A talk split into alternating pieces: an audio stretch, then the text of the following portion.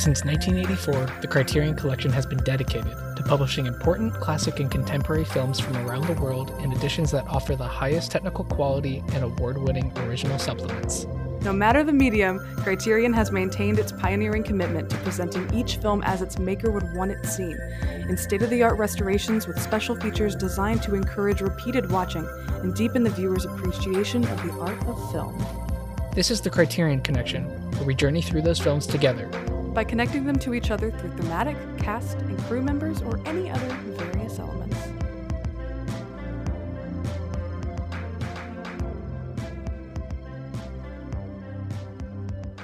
Welcome to the Criterion Connection, a podcast where two film lovers explore the Criterion Collection by connecting these iconic films to each other through the greater tapestry of cinema. Most weeks we discuss a film that is connected in some way to the film we watched the previous week, except for weeks like this week where we start a fresh double feature. And the only caveat is for all of these films, they must be a part of the Criterion collection. We'll also be highlighting new additions to the collection as we did last week, hidden gems on the Criterion channel, like we'll do this week, and more. I am Mackenzie, and this is my lovely co host, Ian. Hello, Ian. Hello, Mackenzie. this week we are discussing a biggie Spine number 140, Federico Fellini's Eight and a Half. Can you tell I've been practicing Italian on Duolingo? I can. Grazie. I know. Ecco il menu. Here's the menu. I'm learning how to order in restaurants right now on Duolingo. There we go. There we go. And next, are you going to be practicing your Catholic dogma? yeah, absolutely. you know me. If there's one thing that I do is recite Catholic dogmas. Oh, Ian, how are you? I'm doing well, Mackenzie. How are you? I'm doing it swell. Swell and well. Look at uh, us.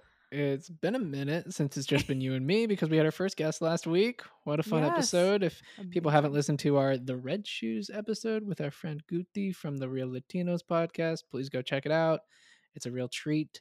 Um, but the reason I bring that up is because I haven't heard about what you've been watching. Oh. And you've got, I think, over three weeks of viewing to choose from. So, got to tell me uh, one or two things. Oh. What have you seen since we last spoke in depth? Oh my gosh, I am looking so frantically through my list. Um, I think I'm finally attempting to get into some more of the channel stuff because you know me, I always say I'm gonna watch that and then I never do. Well, I finally started uh, diving into the Gregg Araki series, the three by Gregg Araki on the channel. Um, before this, I'd seen The Living End, which is, I mean, a lot of his films are kind of about feeling that anger from the AIDS epidemic. But this is the the Living End is very much the movie that is like about AIDS, um, and it's very very good. And uh, I also watched Smiley Face, his stoner comedy, Nowhere, the one of the last I think in his Teenage Doom trilogy. So because the Criterion Channel is amazing and is offering more of his films, I watched the first film in the Teenage Doom trilogy. Totally fucked up um, which is I liked it a lot. I, I I waffled a bit. I ended up giving it four stars. I couldn't quite tell because it's one of those movies that like nothing actually happens literally at all. Like a lot of his Teenage Doom trilogy, I believe, at least from the two of the three I've seen, are just kind of teenagers meandering and feeling angry about the world and like I don't know, especially with this Pride Month and how stuff has felt politically lately. I just think we as queer people need to be angrier. we need mm. to we need I don't know, I love watching films from new queer cinema because it feels like they're filled to the brim with that sort of activist sensibility and that type of anger that was coming out of the Reagan administration that I I I just I, I know that that's still here there here in some sense, but uh, I want to feel it more, and so I kind of love watching movies like this because it is just teenagers meandering through the world, but there's obviously like threading in these themes of the AIDS crisis and uh, gay bashing and what it feels like to be othered by your parents and by society and all these things that I think are still really relatable today. And I don't know, he, I um, I think nowhere the other film I watched was described as 90210 on acid.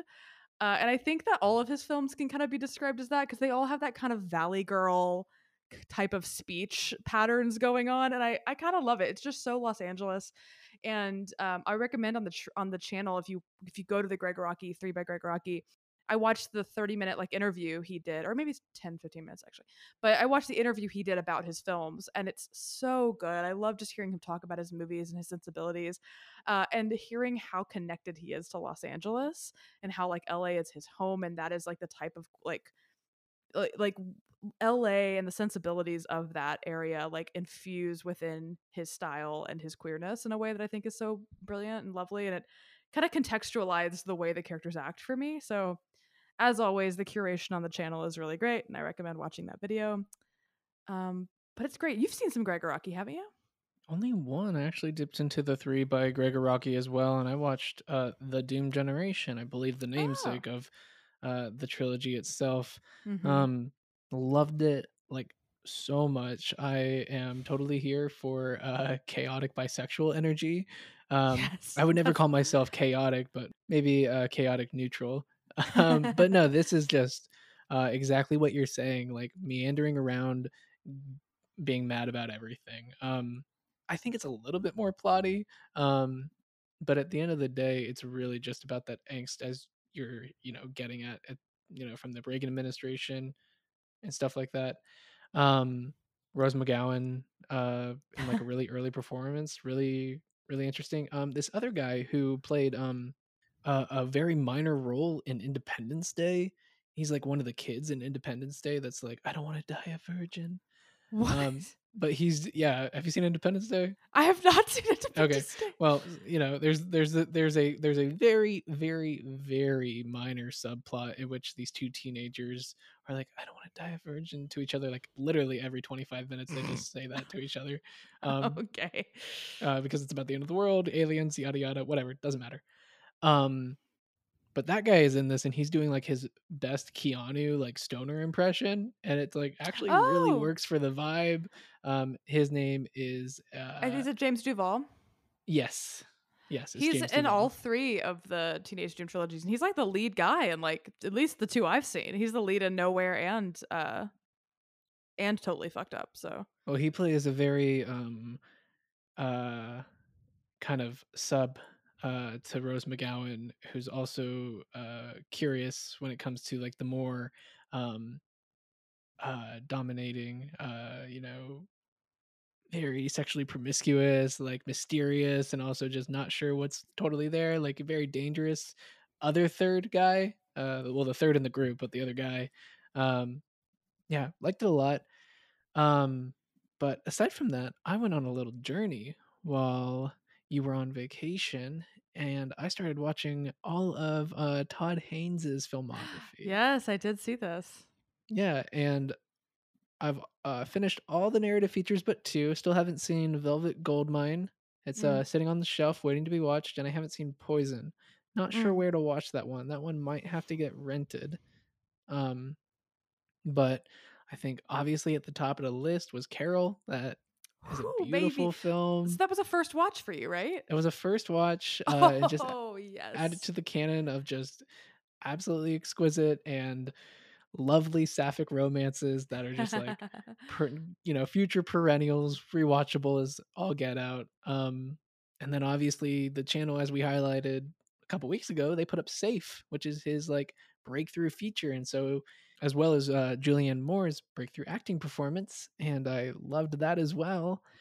Um, yeah, I, I, I, I just really found that one to actually be like incredibly potent because I've been going through like a lot of existential dread about the climate crisis, as well as just like where we're all going as a society. Um, feeling a lot of doom lately. Uh, like our like our like our older counterparts in the doom generation and totally fucked up but uh you know, it also just works so brilliantly as a reminder of like what the queer community has gone through because it's very clearly a allegory for the AIDS epidemic.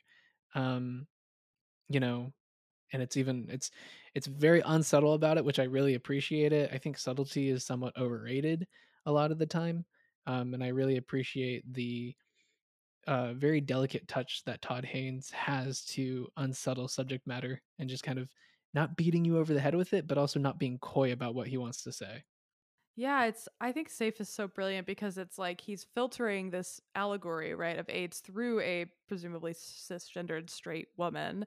And so he's like hopefully, I presume, finding a way not to alienate cis straight audiences with the story.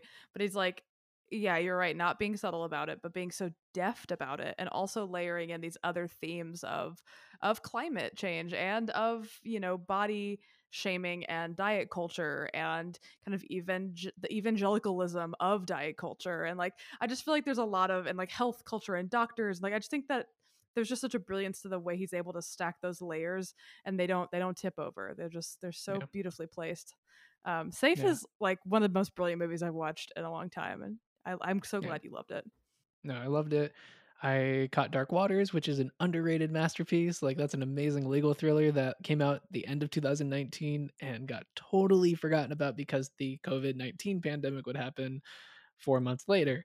Um, got snubbed at the Oscars. Mark Ruffalo giving a career best. Anne Hathaway, wow. um, kind of in defiance of the thankless wife role, gives a astounding performance in a thankless wife role. Um, hmm. I also I, I hate I hate to list all of the ones that I watched off, but I want to get to the last one. I also caught Far From Heaven, which I didn't love. Caught I'm Not There, which I also didn't love, but I would love to rewatch. Um, hmm. It definitely is begging me back. But the final one, and one I want to recommend to you because you have not seen it, is Wonderstruck, his family film. Yeah, I've never seen that one. It is so beautiful. If people want to know more about what I thought about it, they can go read my somewhat lengthy letterbox review, but it's just such a beautiful experimentation of cinema and storytelling. It's based on a largely illustrated children's book by the same author as Hugo, which was adapted into the Martin Scorsese mm, film mm-hmm, of, mm-hmm. of uh, the same name. Um, and it's just uh, incredibly visually imaginative. It's about the story of a young deaf girl growing up in the 1920s, told in parallel with the story of a young boy in the 1970s who ends up going deaf by an accident. And they're like stories of self discovery running parallel. No spoilers, but they are connected at a very deep, deep level through time, um, across time, rather. Mm. So, um, yeah, I just think it's a really lovely and magical movie and just one that makes your heart go, you know, awe. Um, hmm and it's very artful like even when making a family film haynes is like obviously so interested in experimenting and trying new things there's a lot of things done with the sound design and the engineering and also just the music um, to put you in the headspace of somebody going uh, deaf and losing their hearing mm. and also just like experimenting with the fact that like part of the story takes place in the silent film era and there's a deaf character in that so he's playing around with um, deafness but also silent film and it, it so it's just really fascinating and really exciting. I highly recommend people go check out wonderstruck. I think it's very underrated. I love that. I will check that out. I'm saying i can i can watch it literally right now on amazon prime so i will have to check it out. Perfect. Yeah it is such a good movie and uh yeah so it's a very easy to watch as well before we move on, I'm just going to touch on it because we could talk about it more next week. I did see the new A24 Past Lives buzzy movie coming out of the festivals that's finally releasing wide. And if you are listening to this podcast now, it is probably wide ish. I know it's having a smaller run, so you might be able to see it. Um, but I know my dear Ian is planning to see it. So maybe we'll talk more about past lives yes. next week. We we will, Mackenzie, as we have chatted about in our DMs. It is unfortunately not playing in my city this weekend, which it is supposed to be going wide.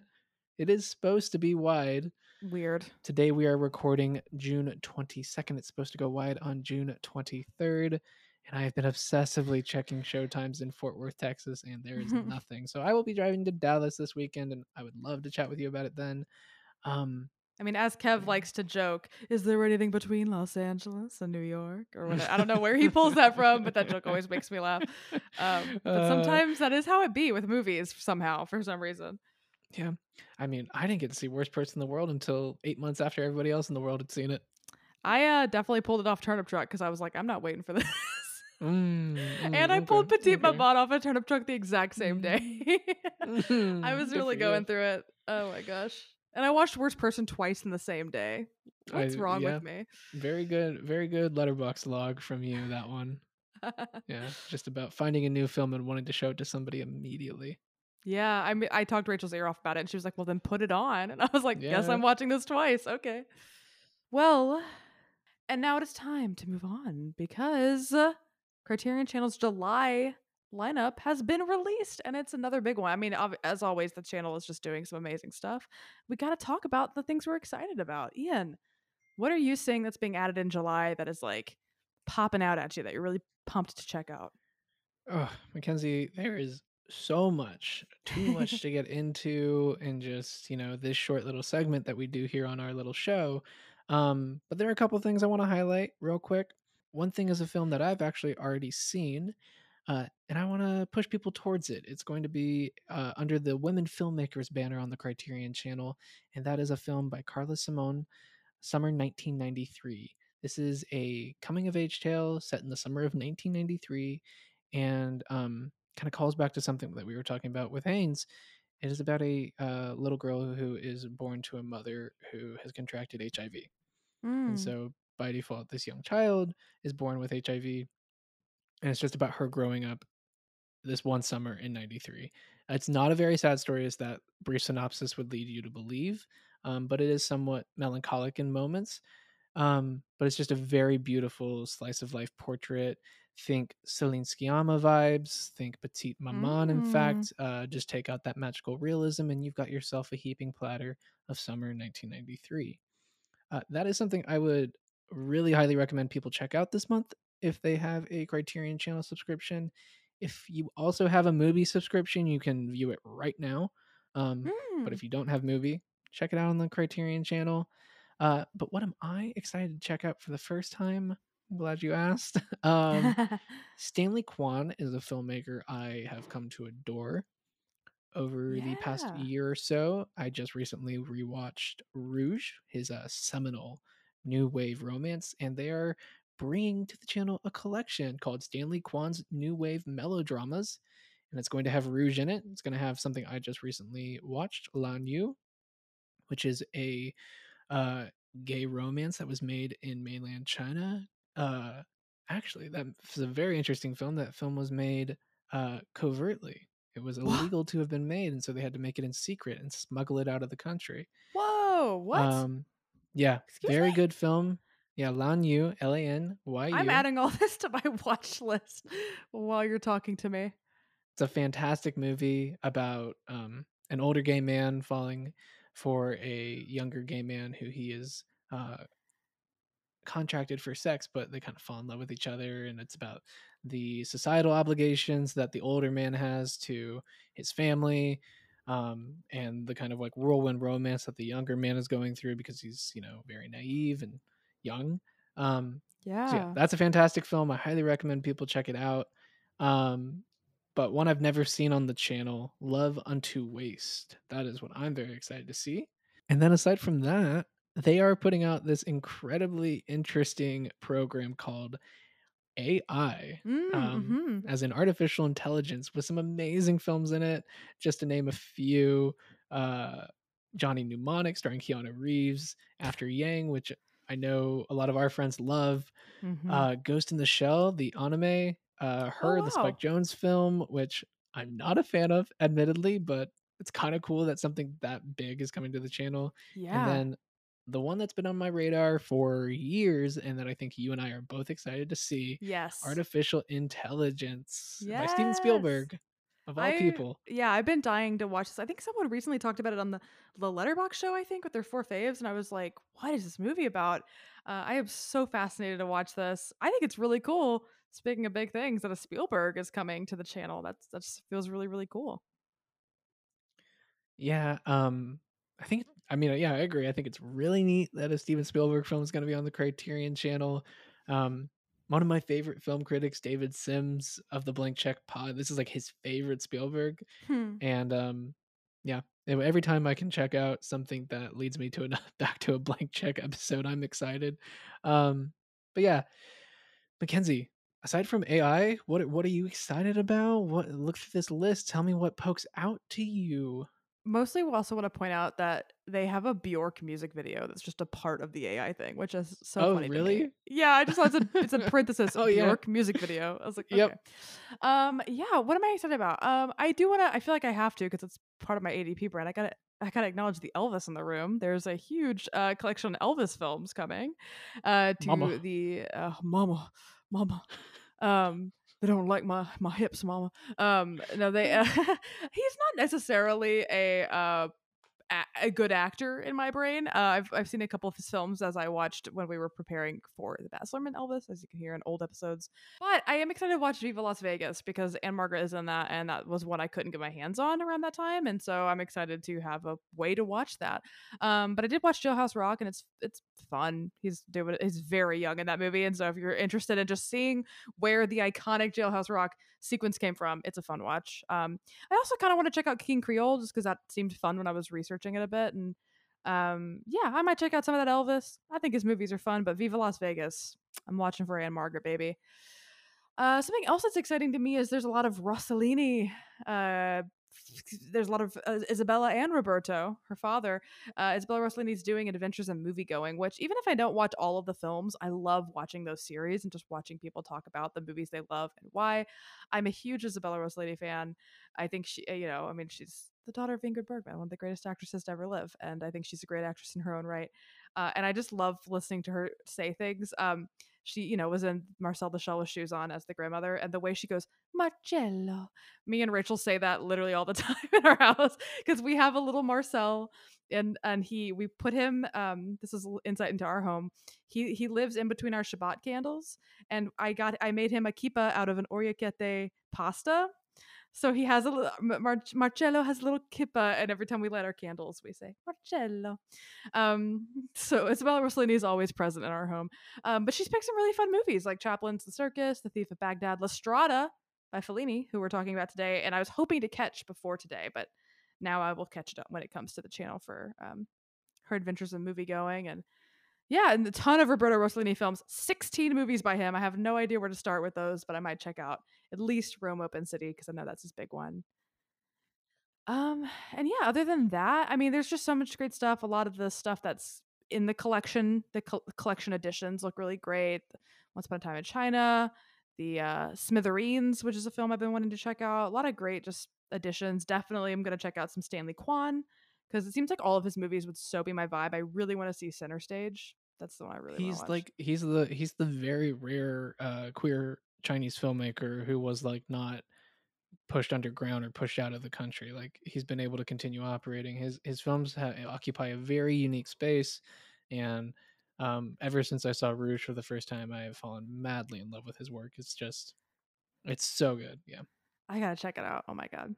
Uh, and honestly, possibly one of my favorite chunks, but that's the last thing I want to leave us on, is there's this section called Hollywood Hits of just random movies they're adding. And all of them are films that I've been wanting to watch for so long uh, and, and an all time fave. Breathless, which is uh, a young Dick Gere, as I call him in my with, with in my group chats with my friends. I have watched like seven Richard Gere films this year, according to my Letterboxd stats. I don't know why I love Richard Gere so much, but I do. I've been wanting to watch Breathless since it just got that new edition, I think, right? From is it Arrow or Vinegar Syndrome just released? Uh, it, I think it is Vinegar Syndrome actually, and it's still available. You can watch in 4K. I've been it's been on my radar since then. Um, so I gotta check that out. Barefoot Contessa, the namesake of my queen Ina Garten, uh, and a film that stars my man Humphrey Bogart. Can I? I can't even think of a better intersection of my interests than this, this film. Uh, and it's I, I'm glad they'll be streaming now. Some movie I've never heard of with Harvey Keitel and Madonna named Dangerous Game. WTF?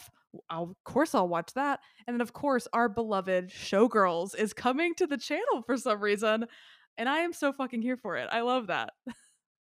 My Vinegar Syndrome copy shipped yesterday, Mackenzie. Oh god, I am waiting for the moment I have a little extra money on my check and I am getting that 4K because I've been seeing mm-hmm. people. I'll leave you on Showgirls, but like, yeah, I've been seeing people on Twitter unboxing their editions, and it the art inside looks gorgeous. I desperately yeah. need that copy. I'm very excited, very very excited. Um, before we move on, I just want to highlight, as a lot of people are apt to do, you can almost miss the very last little tidbit on these yeah. uh, announcements. They are bringing back by popular demand a couple encores, uh, notably the Last Picture Show, the Bogdanovich film, which is fantastic. Thief, the Michael Mann debut, which is also fantastic. Yeah. 100% a future Criterion Connection episode. Um, Jonathan Demme's Something Wild, as well as California Split, Cutter's Way, and Ghost World. So I just wow. wanted to call those out just for uh, just for educational sake, because a lot of people will, you know, kind of fizzle out by the time you get down to the very bottom. There's usually some amazing movies that they've hidden down there. But yeah, what a what a month to look forward to, Mackenzie. Oh, what a month. I am excited. Everyone go watch Showgirls if you haven't seen it yet and email us about how much you hate it, how much you love it. but we're not talking Showgirls today. We were talking honestly uh, not too different, but still quite different. Uh Federico Fellini's Eight and a Half is what we're talking about today. Ian, please bring me into the world of Fellini. Will do.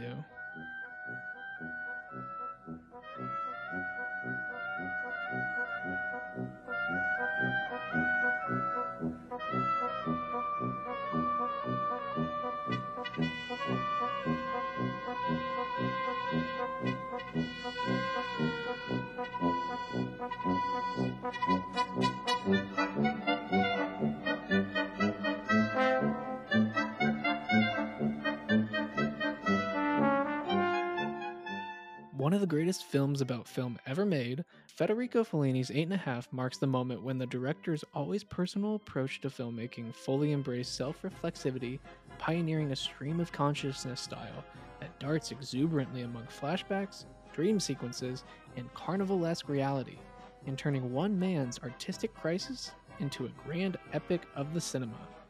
Marcello Mastroianni plays Guido Anselmi, a director whose new project is collapsing around him, along with his life as he struggles against creative blocks and helplessly juggles the women in his life, including Anouk Aimée, Sandra Milo, and Claudia Cardinale. An early working title for Eight and a Half was The Beautiful Confusion, and Fellini's masterpiece is exactly that a shimmering dream, a circus, and a magic act. Federico Fellini's Eight and a Half.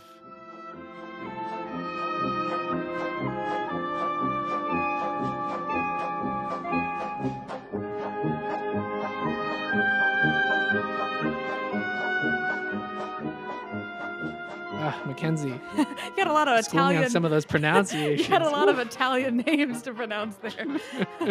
I Uh, do not find my forte. funny whenever I'm doing my Duolingo and the names that are in the examples are always like Laura and it's like Laura. like it's like it wants La- and if I don't say it like Italian-y, it like won't give me the points. It's like no no no. Uh Ian. So I actually am not 100% sure about your history with Fellini or what films you've seen by him. This was a first watch, right? This was a film first watch for both of us. Oh, you've seen it in a half before. Yes, for our listeners, I nodded aggressively at Mackenzie. No, this is not a first watch for me. I have seen eight and a half. Eight and a half was in the Oh, okay. was in my run of getting uh, acquainted with Criterion. I was like watching a lot of the greats, the Red Shoes, um, Persona, um, a lot of totemic Criterion collection films. Um, So I watched eight and a half a long time ago, actually. At this point, relative to what I have watched in the past two years, it feels like a long time ago at least. Um, and in that run, I also watched Nights of Cabiria, which I think is probably spoiler my favorite uh, Fellini film. Like I, I love Nights of Cabiria.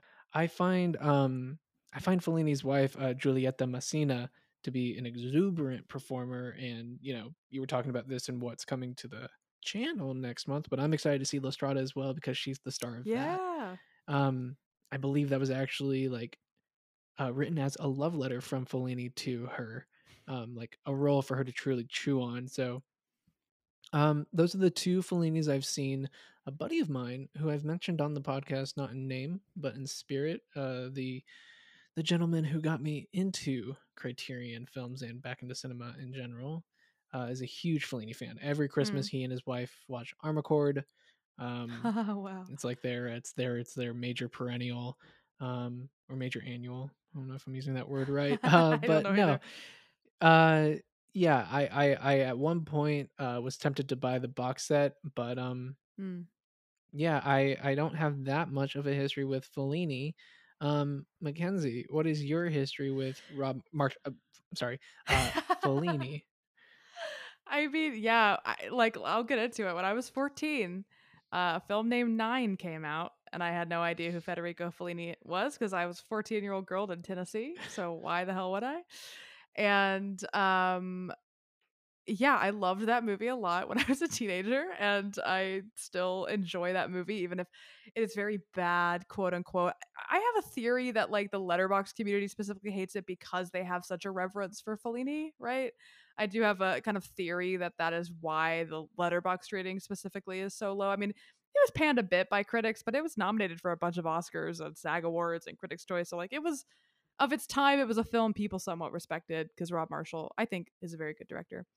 Um, well, I will say that I think the I think there's a huge reverence for Fellini, and I think if we're talking about the Letterboxd community, I think there is a, uh, I think there is a um, uh, put it lightly, a distaste for Rob Marshall. I don't think people really like him. Him and Baz. Is, I have to fight. Yeah. I have to fight for my life on Letterboxd, standing yeah. those two those two men.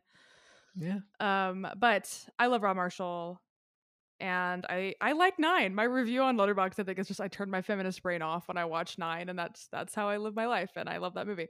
So I was aware of that, and I think I kind of knew it was based off some movie when I was like 14. Never really thought about it that much. Uh, and then when I was getting into the Criterion collection, I was, I think I mentioned it literally last week where I was like, I started to try to watch an order. I was like, I'm going to watch the Criterion collection in order, like a full psycho.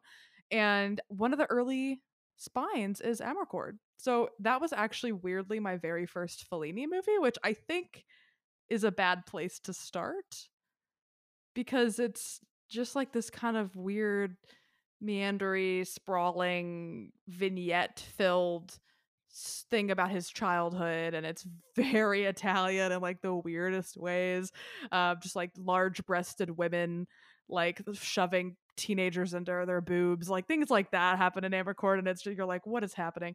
Um, and i remember being like kind of mid on that movie because i was like i don't know what i'm watching i don't know who this guy is and uh, that was kind of the only Fellini I'd watched. And, and eight and a half always felt like this kind of white whale. Like I knew I needed to watch it, and I just never sat down to. And so a couple days ago, I did watch Nights of Cabiria, uh, and I, I enjoyed it. It was a little slow at the top for me, and then the second half really started kicking in a bit more for me, and I started liking it. I think a lot more.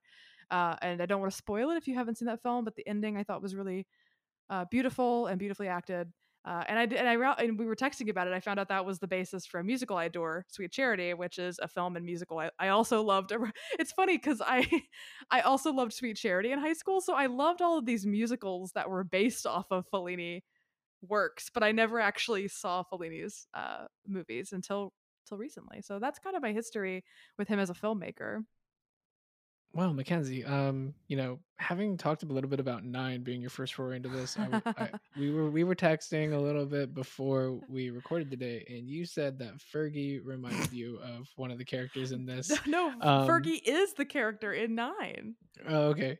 Is it a direct? Is it a direct uh transposing of uh eight and a half nine or is it like loose? Like what's going um, on there? it's pretty direct. I think the structure is a little different. It's definitely less dreamy i would say. Like um if anyone has seen chicago which i think is a perfect music movie musical rob marshall kind of if you the Chicago stage show is kind of a cabaret.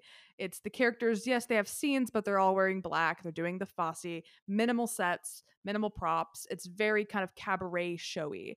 And obviously, when Rob Marshall brought it to the screen, he leaned into the musical numbers sort of being within the psyche of Roxy Hart, the main character. So the musical numbers we see, I think, I think it's a brilliant adaptation. The way he weaves her sort of dreams and her psyche into what the musical numbers are. It's how she views the world.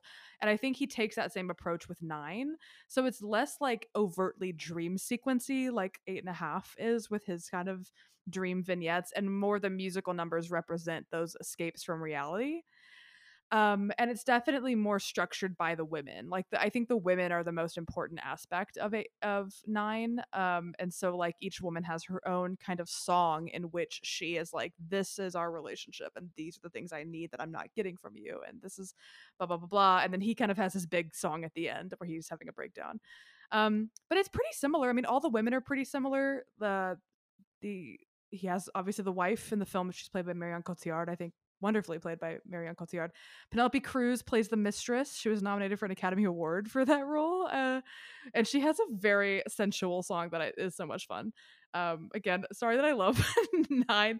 Um, and so like the, there's the wife, and then Fergie plays Saraghina, and she has a song called "Be Italian." That's this huge production number uh, that I love. And so there's they're the, still the same. The costume designer who he interacts with for like two lines in this film, she's actually a bigger character in the musical. Um, the actress who's kind of always complaining uh, she's played by Nicole Kidman in Nine, and she also has more to do. His mother has a little bit more. Like all of the women's roles, I think, are actually upped in Nine because they each have like a song and a very distinct like moment of need from him that pulls him further apart from himself. Um, so I would say structurally it's very similar. Uh, it's funny the reporter who again has a single line. She has a bigger role in the musical, and uh, instead of being an old woman he doesn't care about, she's a sexy young Kate Hudson who he definitely wants to sleep with. So they they did they kind of upped the sex a bit with some of the ladies, um, but it's pretty. You know, I was recognizing a lot of scenes. I think Fellini is definitely more. It's there's a more personal touch. There's more abstract uh, imagery, but in terms of the the basic storyline of like he's trying to he goes to a spa to sort of escape the stress of this film.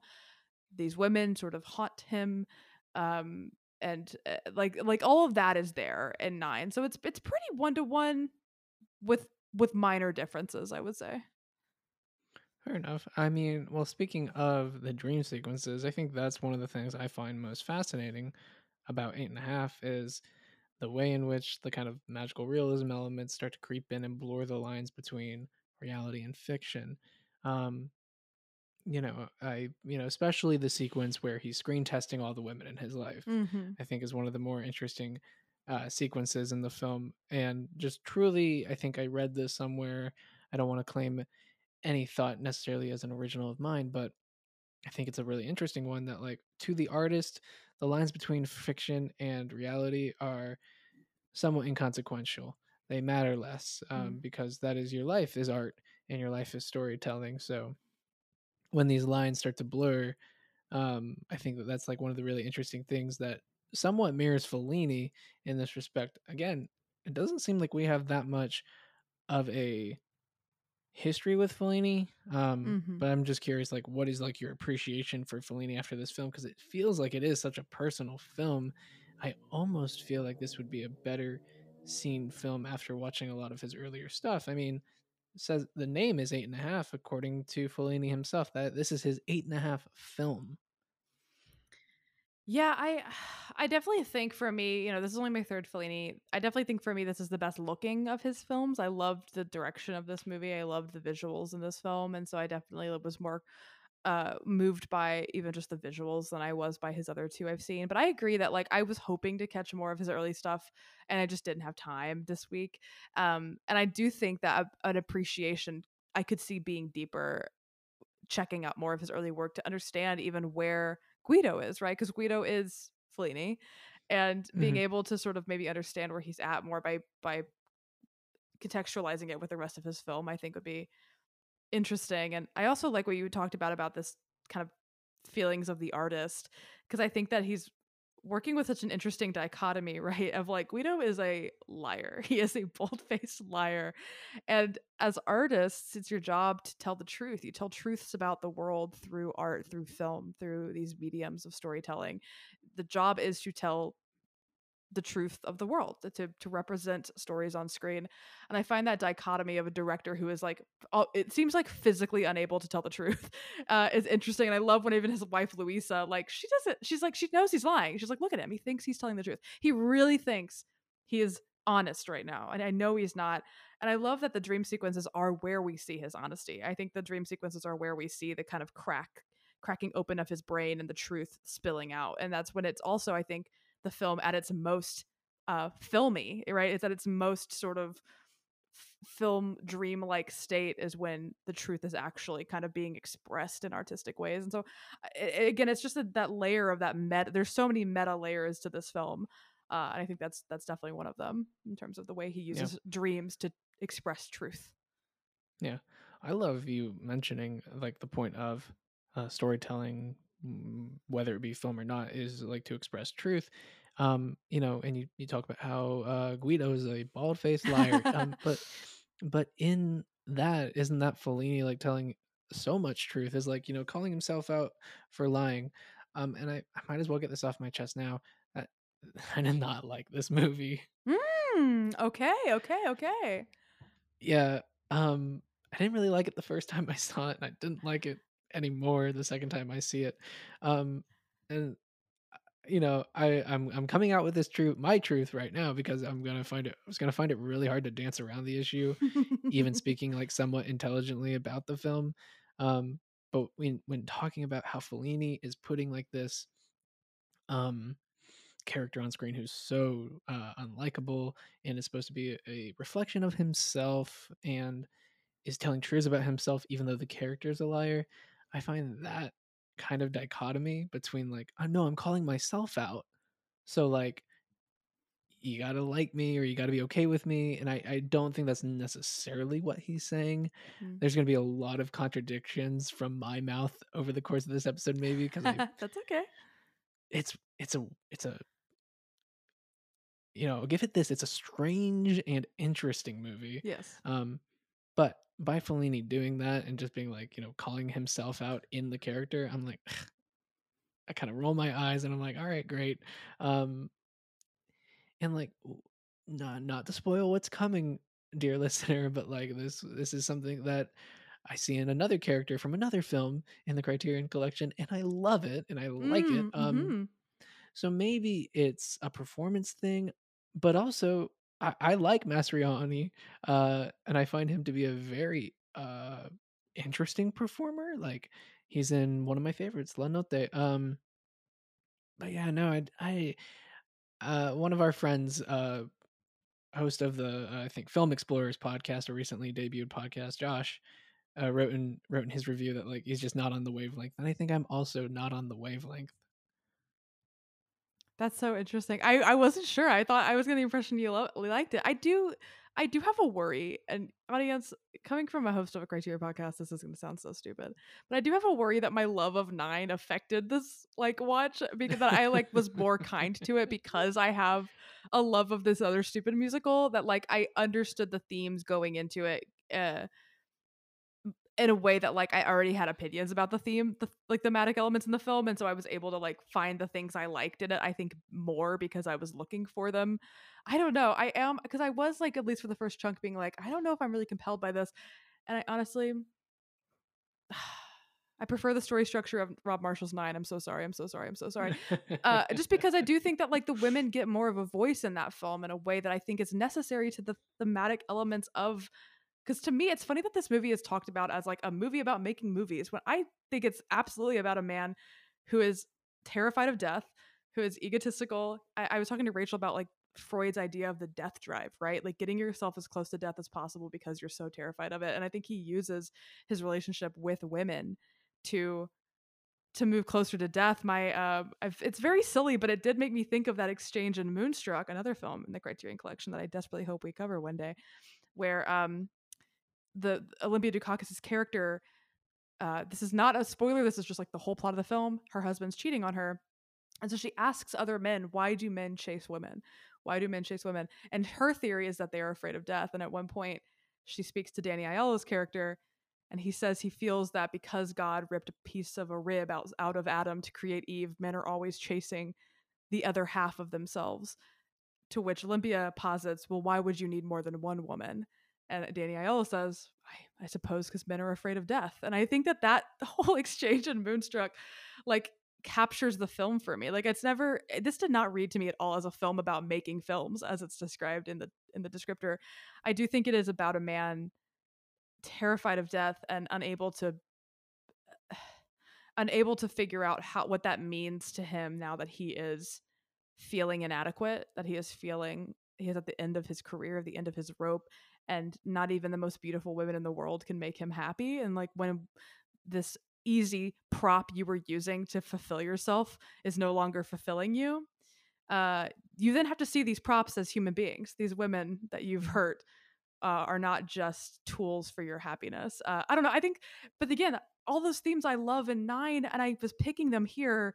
But now I'm worried that my brain rot is so deep that Rob Marshall made me more like apt to like this film. I don't know. I can't tell where I land I mean, on I it. don't I don't think that's a bad thing. In fact, I, you know, DM'd you before we, you know, got on today and I was kind of like, I kind of wish I'd seen 9 uh almost as like a primer to have some yeah. like you know have some context. Uh, it's it's it's a it's something you love. The ergo it cannot be bad. Oh, that's very Art is sweet. subjective, McKenzie. Um and also you have great opinions. Uh but also like I agree with you. I don't really think this is a movie about filmmaking like no. a film about filmmaking doesn't nec- necessitate um you know a director uh setting up a dolly shot like on camera it doesn't necessitate doing screen tests even though that that is something that happens in this film that we say you and i is not about filmmaking um but i whole wholeheartedly agree with you that it's more of like about the fear of death about the feelings of inadequacy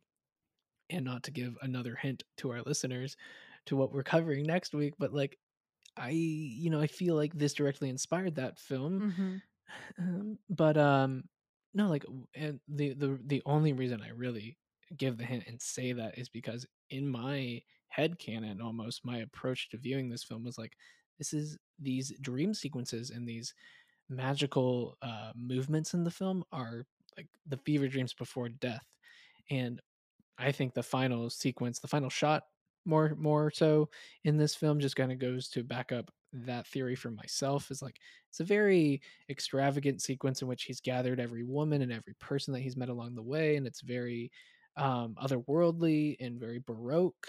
Um, and it doesn't feel real.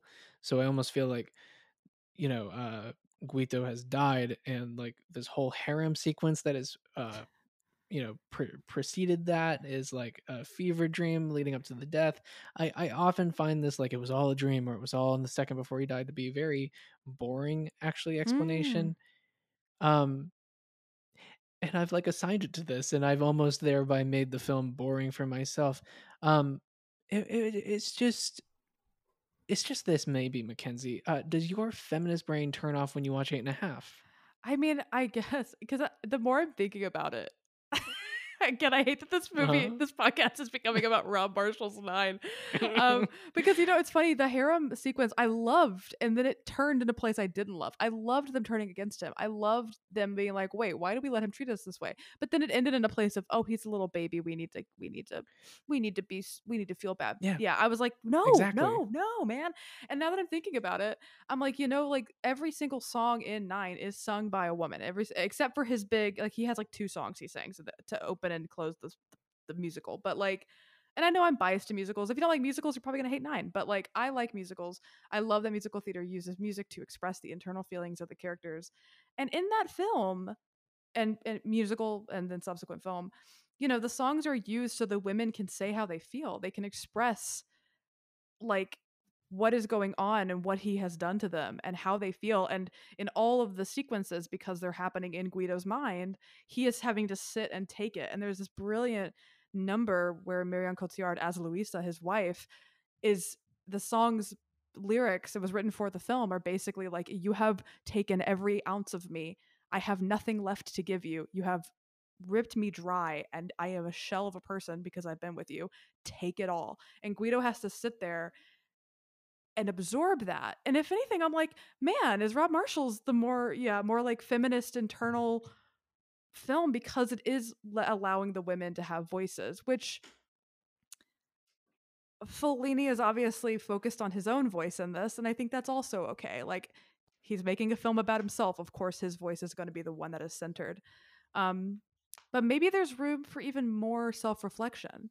And I do think, again, that we're not spoiling, but I do think next week's film, I do think the creator of that film and the character in that film, I do think in a positive way for me as a viewer goes harder on that character.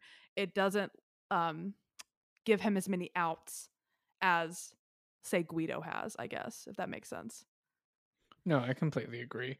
Um, and this kind of just gets back to my initial point about the film is it's like, well, I said I was a bad guy. You you can't blame me for being a bad guy, and I I, I get so annoyed uh, by that in life and in art. Mm. Um, there's so much of this like we need to separate the art from the artist kind of thing. Yeah. Um, it it not to not to talk about another movie uh, that's not eight and a half, but it really reminded me of Tar, a favorite of Oh yours and yeah, I's yeah, yeah. in many ways. Um, I think the biggest difference there is like the film that we'll be talking about in a week and the film that we're talking about right now is a portrait of an artist by that artist about how awful they are. Mhm. Tar is different. It's the deconstru- it's a deconstruction of power dynamics in modern society. But Yeah. I was just reminded of that in that that film does it so well because it is somewhat disconnected from the subject Yeah. um, and it can be critical of the subject and it can be objective about the subject uh, the subject and artist of our film next week very uniquely is uh, feels authentically critical of themselves whereas in a way i did not feel that Fellini was authentically critical of guido Mm.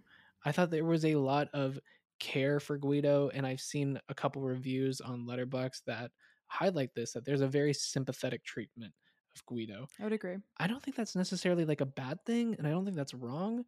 It just didn't really sit well with me because my uh, feminist brain was not turned off during watching this. to to I just I felt so deeply for his wife. hmm Um, I felt so deeply for even his mistress. I mean, Yeah. like I, I just like Carla, Luisa, Gloria, like all these people are treated like such crap throughout the entire thing, and um,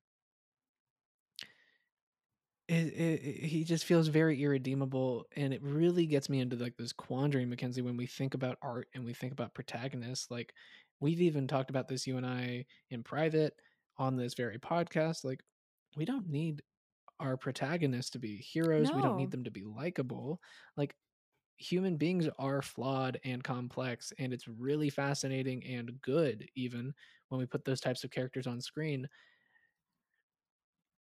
And it has me doing this thing that I do a lot with movies where I try to actually like get at something a little bit deeper that's not even analyzing the specific film or plot, but like why didn't it work here for me? Yeah. Yeah. Yeah. Yeah. like i don't know if I, I like we've you've talked a little bit about some of your reservations or qualms with eight and a half but like did it work for you like were you endeared at all or like at all interested in what was going on in guido's interiority You know, I, I do think this conversation is making me doubt the feelings I initially walked into this recording with.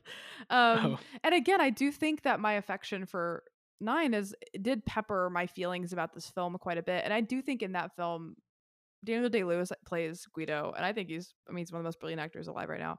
And I, I think he's great in that movie. He's doing this very hilarious Italian accent, and I uh, I think it's great. And I think that that film, obviously because there's distance, goes a little harder on Guido and his mistreatment of the women. But the more we talk, I'm like, yeah, like Carla, especially in both versions of this story, really gets me when she's sick in bed and it's like he can't even be bothered to really be there for her in the way she needs. Um, after dragging her out here and sort of disrespecting her and uh, i think nine especially goes further to show that he is so disinterested in this affair at this point but she is so in love uh, and it's and it's Mhm. it's this film doesn't even really give her a chance to yeah to like i, I think that's really what's hitting me now and it, it's it's it's the lack of thought i guess that goes to how these women feel because we have to be centered on guido and so i do think it, it eliminates the the affection or empathy I might have had. I do think I was caught uh, for the film itself. I think I was caught up in the spell of the filmmaking. Like I really thought it was a beautiful movie. I did enjoy a lot of the the the the, the gen- literal filmmaking of this movie in a way that I think it caught me in its spell a bit when I was watching, and where I might have left the film rating it something else. I think this conversation has made me question myself more. Um, but yeah, I would say that Guido is not a very sympathetic character, and I don't need him to be, but I need the movie to be aware of that. Like, I need the movie to also be aware of the fact that, like, I don't need to sympathize with him. But obviously, Fellini is because it's him, and I don't blame him for that. I guess because, like, why, why, I, I, why wouldn't expect him to not identify with with Guido and and, and sympathize with that character as a filmmaker. Um, so yeah, I think you're right in terms of with Tar, maybe that distance helps. But then with next week's, I do, th- I, it's successful for me there. So that'll be really interesting to be able to talk about these two films back to back, and maybe once I rewatch that film, interrogate why it works for me in next week's movie, and maybe why it works for me less here. Um, but yeah, it's really it's it's strange. It's it's a conflicting film for me.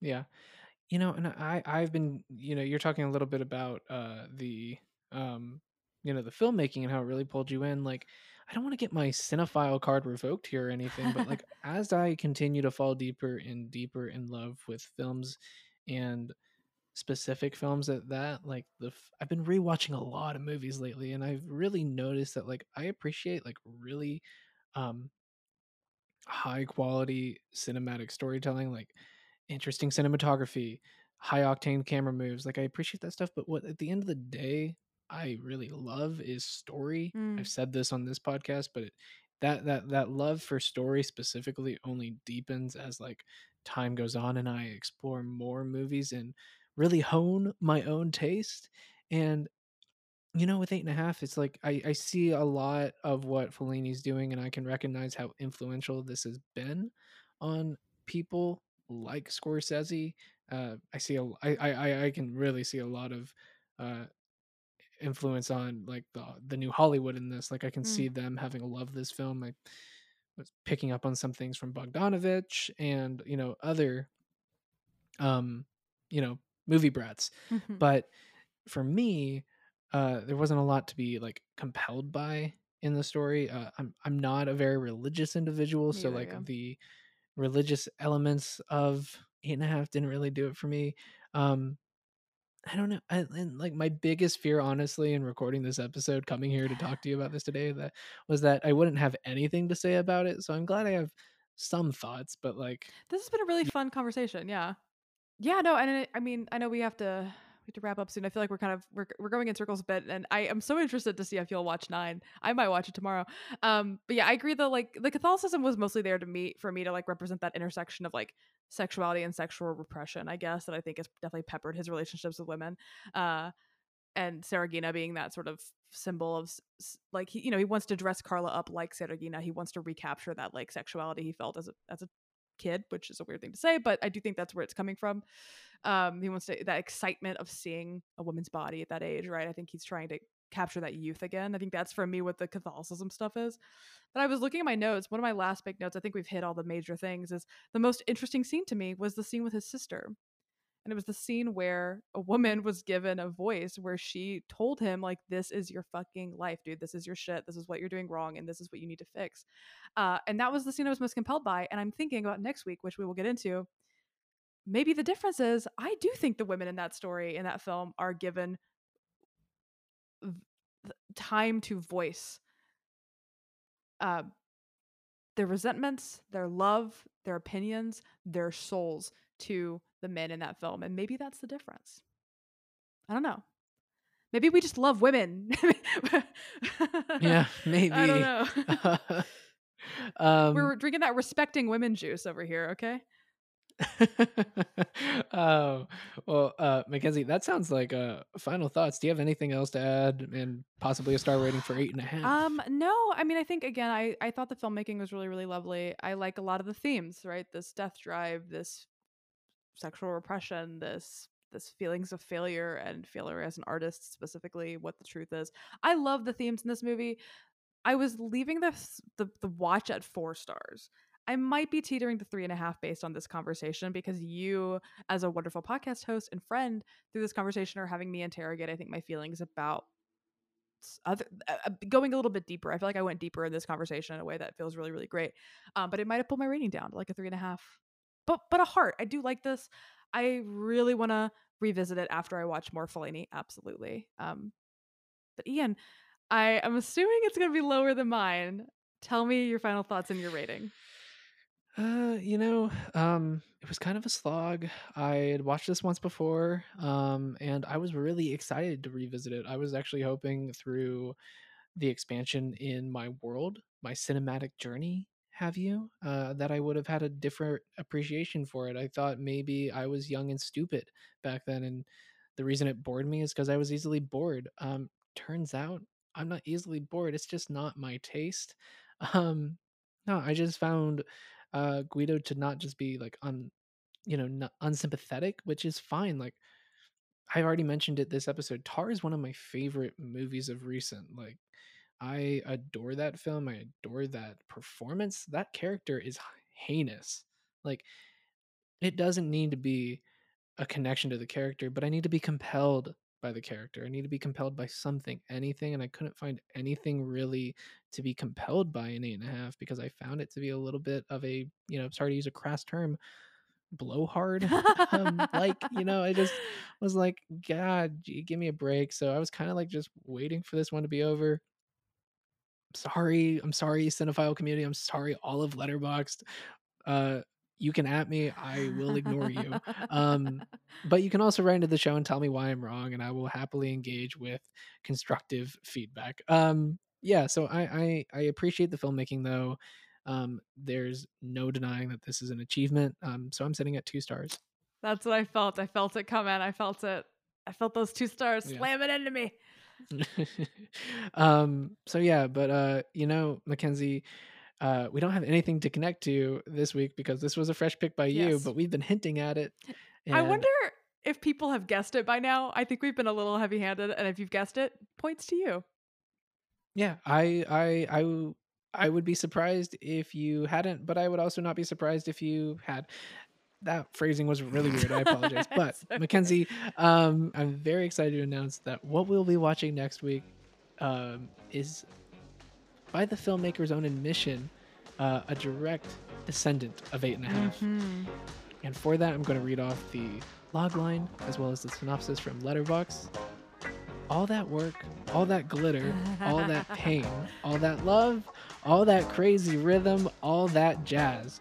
Joe Gideon is at the top of the heap one of the most successful directors and choreographers in musical theater, but he can feel his world slowly collapsing around him. His obsession with work has almost destroyed his personal life, and only his bottles of pills keep him going. Ladies and gentlemen, we are watching Bob Fosse's 1979 masterpiece, All That Jazz. Um, a recent discovery for me that I loved and talked about on this podcast. I'm so excited to chat about it with my co-host and friend McKenzie. Yes, and it's a musical, baby. I mean, kind of. It's kind of a musical. Yes. So yeah, it's got like one or two numbers. But hey, they're fucking awesome. So they are amazing. That last number is beautiful and long. And long. Um, That's all I want. I would watch a whole movie of just that number. It's not to spoil next yeah. week. Sorry. No. um. So yeah, if people want to watch it, uh, I believe it is not streaming on any major streaming service. McKenzie, a resident Tubi expert. Is it on Tubi? Um, it is not. It is like notoriously very hard to find. I don't even know if it's streaming. We, you and I are gonna have to scour some turnip trucks maybe to find this because it is very yeah. hard to find. I might be using this as an excuse to go spend top dollar at a Barnes and Noble or oh. a uh, half price books or something. Ooh, I don't what know. What if I do that too? Um, okay, I might do that. mm, be fun. Uh, but yeah, if people want to uh, see it as I have done before, I recommend please go check out uh, a copy of All That Jazz from your local library if you have one accessible to you. Otherwise, maybe rent it on a streaming service. But yeah, next week, All That Jazz. If people want to write in or send us a voicemail about their opinions of Eight and a Half, today's covered film, or next week's covered film, they can write or send us those voicemails to the criterion connection at gmail.com and we'll be happy to read them out or play them on the show. Um, McKenzie, I think that's it. Do you have anything else? Nothing else from me. Decided to pop out some jazz hands after a week of smoking cigarettes in Italy. Yeah, uh, two packs a day. Well, well, next week, folks, it is showtime.